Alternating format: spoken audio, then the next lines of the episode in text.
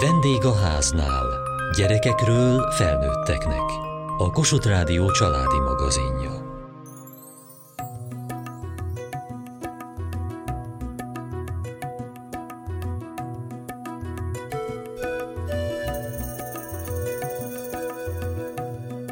Sokat sír a baba, nehezen megnyugtatható, nehezen alszik el, vagy gyakran megébred.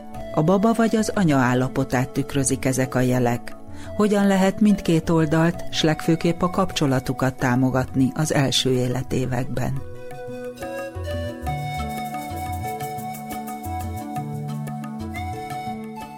Hogyan jött létre a kiégéssel és a szülés utáni depresszióval kapcsolatban az anyautam projekt?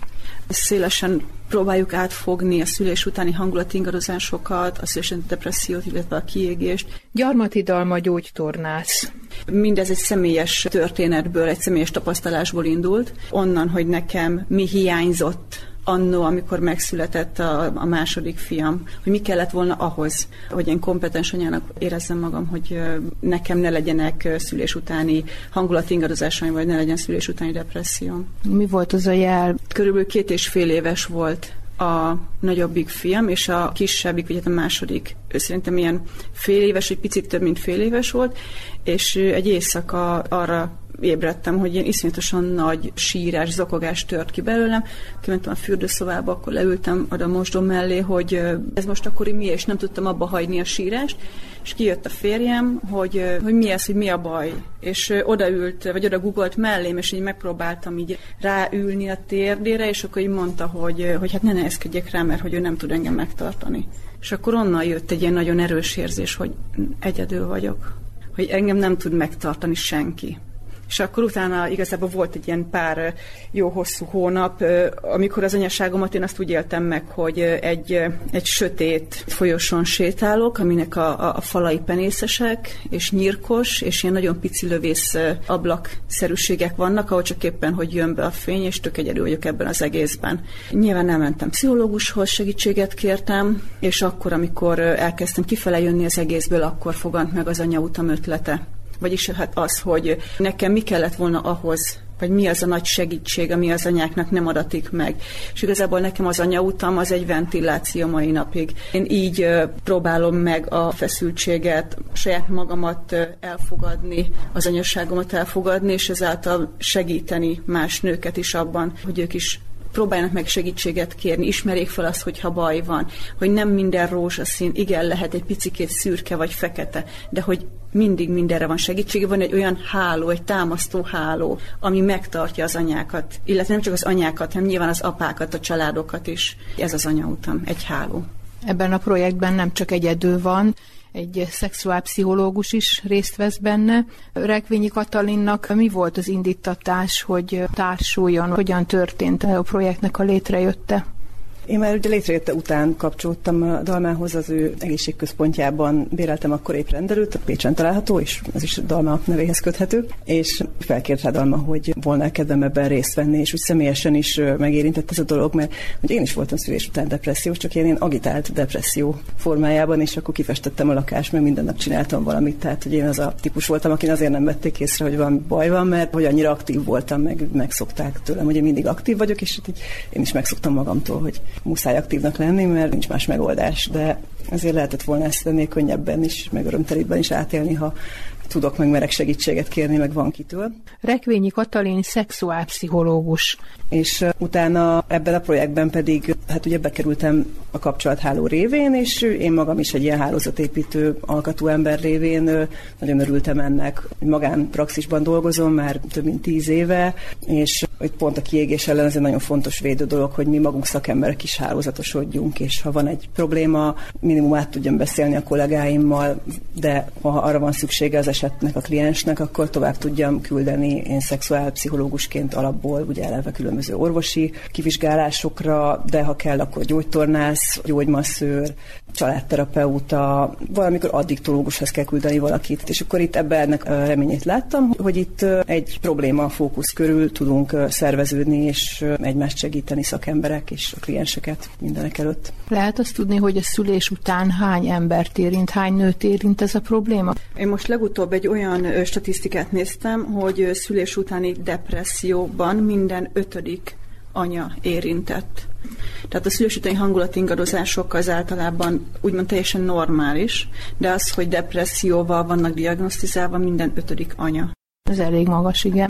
Az a jobb, hogyha nem veszik észre, mert akkor az enyhe, vagy inkább az a jobb, ha észreveszik, mert akkor lehet valamit tenni ellene egy sokkoló adatot mondanék ehhez a témához, hogy én ugye szexuálpszichológusként a szexuális élzavarait kapom, és ehhez tudom mondani, hogy a házasságok 60%-a a gyerek egy éves korában felbomlik, illetve a megmaradó házasságoknak is a legújabb statisztikák szerint amerikai adat, nem tudom Magyarországon mi a helyzet, de nem hiszem, hogy jobb lenne ennél, hogy 15-20% a szexmentes marad, és ennek csomószor ez van a hátterében, hogy egy ilyen kezeletlen szülés utáni, hát vagy a traumák, vagy a, vagy a depresszió, az elhidegülés, tehát nem feltétlenül depresszió, de mindenképp valami olyan, hogy megbomlott a család egysége, és nem sikerült így visszatalálni egymáshoz. Hogyan lehet ezt visszafordítani? Mi segít? Alapvetően mi segít az önismeret. De mi segít abban, hogy felismerjük, hogy probléma van, az, hogyha mi benne vagyunk akutan egy nehézségben, egy krízisben, akkor a, a család ismerje fel, hogy oké, okay, ez már nem stimmt, itt már segítséget kell kérni. Tehát nagyon fontosnak tartjuk azt, hogy edukálni a házastársat, edukálni esetleg a nagyszülőt, abban, hogy mik azok a jelek, amik arra utalhatnak, hogy itt már komolyabb probléma van, és hogy hogyan kell segítséget kérni, illetve hogy kitől kell segítséget kérni. Megelőzni nyilván nem tudjuk a szülés utáni depressziót, de olyan jeleket észre lehet venni, ami már segít abban, hogy ne menjen egy család mélyebbre ebben az egész helyzetben. Milyen jelek vannak? Itt ön említette a sírást, szomorúság. Mi jellemző még a szülés utáni depresszióra? Örömtelenség, reményvesztettség, motiválatlanság, az, amit pont nem feltűnő egy édesanyja esetében, hogy krónikus kialvatlanság, mert ez így is úgy is megvan. A szexualitás terén, hogyha a teljes vágyhiány, tehát hogy egyáltalán ezt most tegyük hozzá, hogy a szoptatási időszakban ez normális, tehát ez is nagyon fontos elkülöníteni, hogy mikor beszélünk erről a problémáról. Tehát az normális, hogy amikor valaki intenzíven szoptat, nem vágyik a szexre, de hogy ha ez fennmarad még éveken keresztül ugyanúgy, akkor már ez egy furcsa dolog. Ezen kívül nagyon változó az egyéni tüneten, de a belső érzet ez mindenképp egy ilyen reményvesztettség, üresség érzet. Egy férfi is tartozik a csoporthoz. Azt jelenti, hogy valakinek az apákat is kell képviselni, és az apákhoz is kell szólni. Nekik milyen szerepük van a szülés utáni depresszióban, vagy a megsegítésében? Egyrészt igen, mert ő van a nő mellett, mármint a férfi. Boldizsár Imre, addiktológiai konzultás. Másrészt nagyon érdekes adat, egy, szinte egy amerikai adat, hogy a férfiak 20-25%-át érint, és hogy megyünk előre az időbe, egyre több férfi az, aki beleesik. Egyrészt saját jogon, a saját egyéni megélése mentén, másrészt a nő állapotából fakadóan. Hogyan hat ez a férfira? Hát ez egy bonyolult folyamat a mai társadalom, ez nagyon sok nyomást tesz a férfiakra. Egyrészt meg kell felállni egzisztenciálisan. A, a családnak a anyagi létét azért ilyenkor a férfi veszi át minden eh, szempontból. Érzelmileg is azért ott kell lenni társnak kell maradni, egyrészt a feleség mellett, másrészt a gyermek mellett, és ez a hatalmas nyomás, ez, ez ilyenkor egy teherként szakad a férfira, ez az egyik része, a másik része pedig az, hogy hát magában a helyzetből fakadóan a férfiak mindig kívül vannak egy kicsit ezen a anya-gyermek kapcsolaton is mindig egy kicsit ilyen kerekesztett állapot ez, amiben nyilván kapcsolódni ebben a korai időszakban nagyon nehéz. És az, amit a Katalin mondott, hogy ilyenkor vannak az elhidegülések, szexuális problémák, amiből aztán később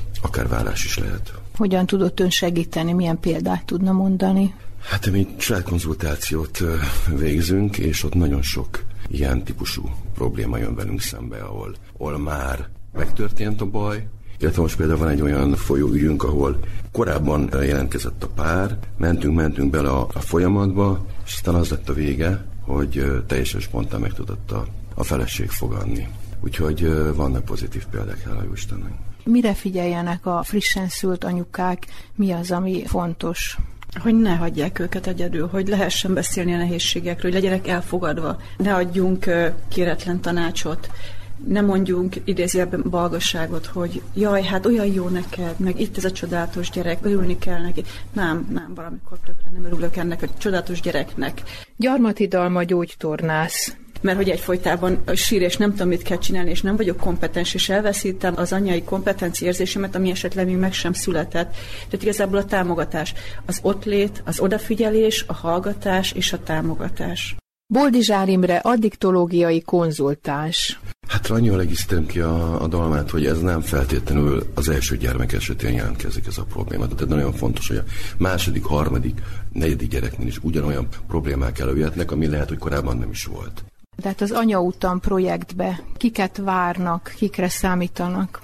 Tehát az anyautam projektben nagyon sok szakember van, mert mi arra készülünk, hogy a gyerek fogantatása előtti állapotban már, tehát amikor mondjuk nehezített egy fogantatás egy gyermek útjának az elindulása, onnantól ö, támogatjuk a családokat. Gyarmati Dalma gyógytornász és egészen a gyerek három éves koráig, amikor már esetleg intézménybe kerül, ugye vannak pszichológusaink, mentálhigiénis szakember, táplálkozási szakember, gyászkísérő, gyászcsoportvezető, független bába, addiktológiai konzulens, integrált szülőcsecsemő konzulens és laktációs szaktanácsadó orvosunk is van, a Katalina a szexuálpszichológusunk, és várjuk azokat a szakembereket, akik egyet tudnak érteni, vagy tudnak azonosulni a missziónkkal segíteni a családokat, és be tudnak hozzánk jönni olyan formában, hogy különböző projektekben részt tudnak venni. Pécsen működünk, megkerestek már minket Debrecenből is, hogy szeretnének csatlakozni, úgyhogy én azt gondolom, hogy ez egy országos hálózattá is ki tudná nőni magát. Ezért is várjuk a szakembereket az ország minden területéről.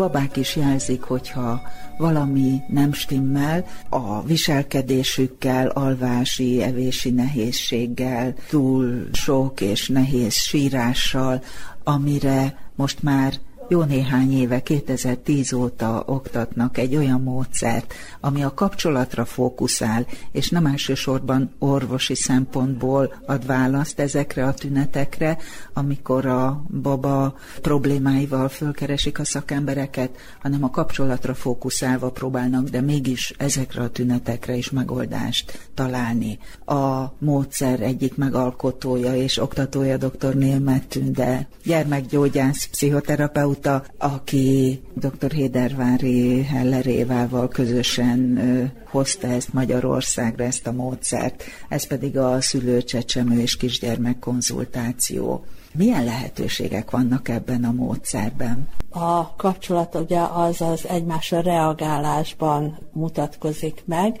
és nem mindegy, hogy a csecsemő, amikor ő jelez, akkor arra fogadó közönséget talál le. Van-e ott mellette valaki, aki visszaválaszol, mert egy igazi párbeszéd tud már az újszülöttel is kialakulni. Most, hogyha az édesanyja nincs jelen, azért, mert depressziós vagy pszichotikus állapotba kerül, de megkockáztatom azt, hogy attól, hogy fáradt, hogy a múltjából olyan események villannak be, amelyek talán nem is tudatosulnak, de erre az interakcióra, erre a kapcsolatra hatnak, akkor a gyerek elkezd küzdeni azért, hogy megszerezze magának az édesanyját. Tehát sok sírás, alvási nehézség indul el ezen az úton, hogyha ez az interakció nem tud kiteljesedni. Azt gondolom, hogy nagyon sok édesanyja meg tudja tapasztalni, hogyha a mindennapok robotja mellett, vagy az új szerepekben, mert azért attól, hogy megszületik egy baba, attól, hogy ő édesanyává váljon, az egy folyamat, mert az már elkezdődik a várandóság során, befolyásolja a szülésnek az élménye, és utána a mindennapok. Tehát nagyon fontos, hogy az édesanyja kapjon megfelelő információkat a korábbiakban, hogy az ő kapcsolatuk indulásának, az ő mimikájának, az ő érintésének, az ő hangszínének milyen óriási jelentősége van ebben a kapcsolatban. Akkor a babák tulajdonképpen valamelyest a szülő nem annyira jól létét jelzik? Igen, mert hogyha harmonikus az a kapcsolat, akkor csend, szájformázás, szemkontaktus alakul ki. Abban az esetben, hogyha nem kapja meg a választ a gyerek, akkor a gyerek próbálkozik, és igyekszik minél erőteljesebb ingereket küldeni, hogy megszólítsa az ő édesanyját, vagy az ő gondozóját. Miben különbözik akkor ez a módszer attól, mintha az édesanyja önállóan menne el egy terapeutához? Hát attól, hogy jelen van a gyerek is, tehát optimális esetben a családdal szoktunk indítani, és utána van úgy, hogy tud az egész család jönni, de többnyire általában az édesanyja és a gyerek van együtt, és nagyon sok rehabilitáció tud megtörténni a gyerek számára, például egy szülési traumának az elmesélésében, vagy egy olyan anyamagzat kapcsolatnál, ahol az anya nem tudott jelen lenni a várandóságnál. Tehát, hogyha egy édesanyja végig dolgozta a várandóságát, és gyakorlatilag minimálisat tudott figyelni a poszaklakóra, de hogyha hallja ezt az ő csecsemője, hogy mi minden történt, ezek átírási lehetőséget biztosítanak, és a legfontosabb üzenet, hogy sohasem késő. Tehát mindig lehet újra beszélni, újra gondolni, újra érezni, egy új tartalmat adni a mi együttlétünk, életünknek, és ezáltal az új tartalom által tudnak rehabilitálódni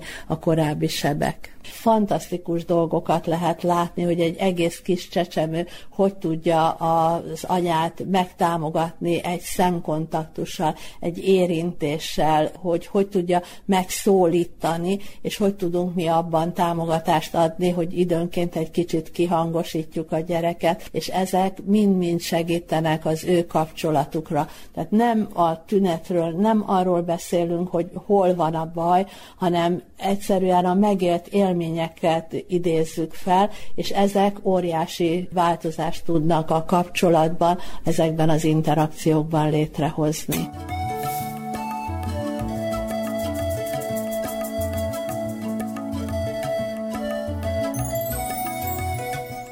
Mennyi idős?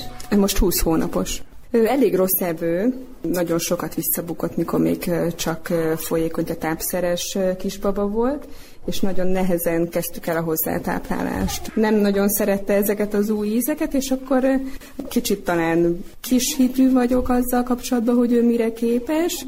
Ott rengeteg foga van, de hát nem mindig sikerül ez úgy, ahogy én szeretném. Tehát sokszor öklendezett azért darabostól, és most azért már lassan eljutunk oda, hogy, hogy viszonylag simán el tud rákcsálni akár egy kis húsdarabot is, úgyhogy ez nagy előrelépés.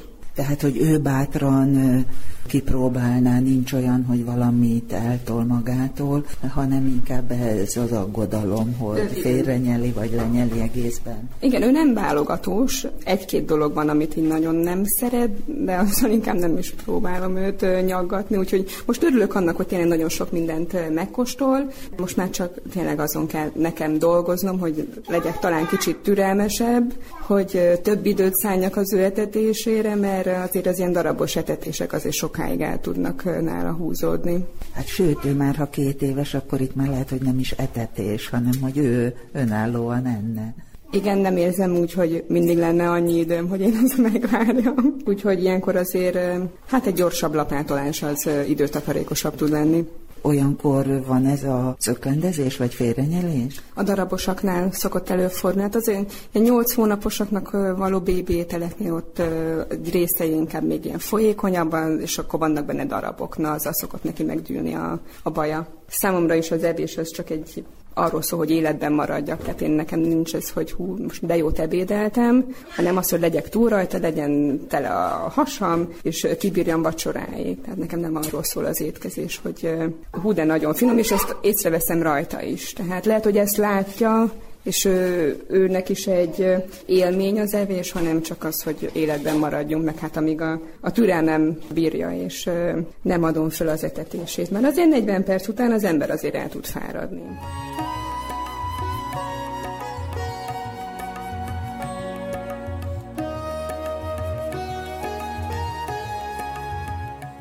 Nagyon nehéz ma általában azt megélni a szülőknél, hogy van az a szülő, aki keveset vár el a gyerektől, van az a szülő, aki nagyon sokat vár el a gyerekétől. Dr. Német Tünde, gyermekgyógyász, pszichoterapeuta. És ugye az egészséges fejlődés során nagyon fontos lenne, hogy a szülők tudják, hogy mi az, amire képes a gyerek, mi az, amiben támogatni, segíteni kell, hogy ezt meg tudja csinálni, és mi az, aminek sajnos később fog eljönni az ideje, és ezeket nem lehet elvárni tőle.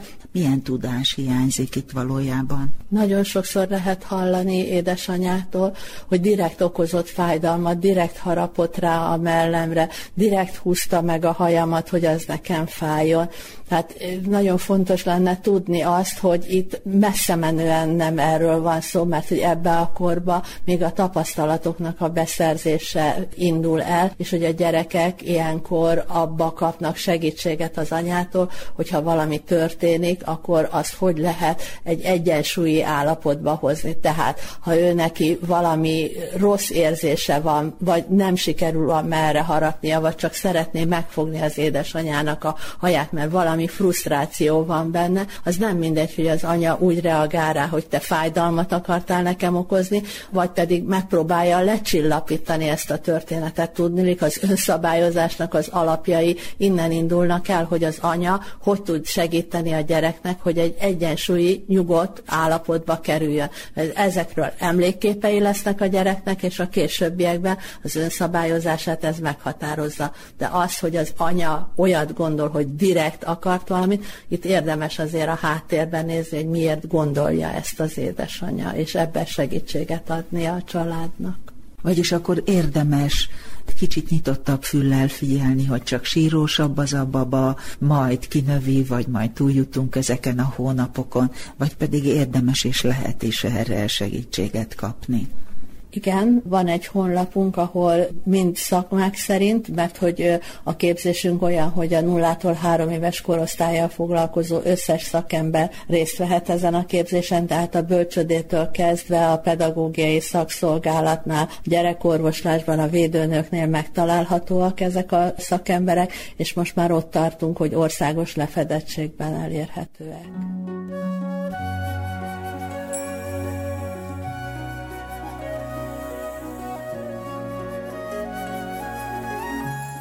Az Anyautam projektet és az integrált szülőcsecsemő konzultáció módszerét ismerhették meg adásunkban.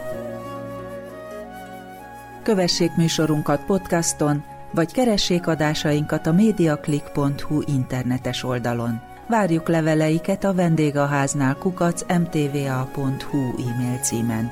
Műsorunk témáiról a Kossuth Rádió Facebook oldalán is olvashatnak. Elhangzott a vendégháznál.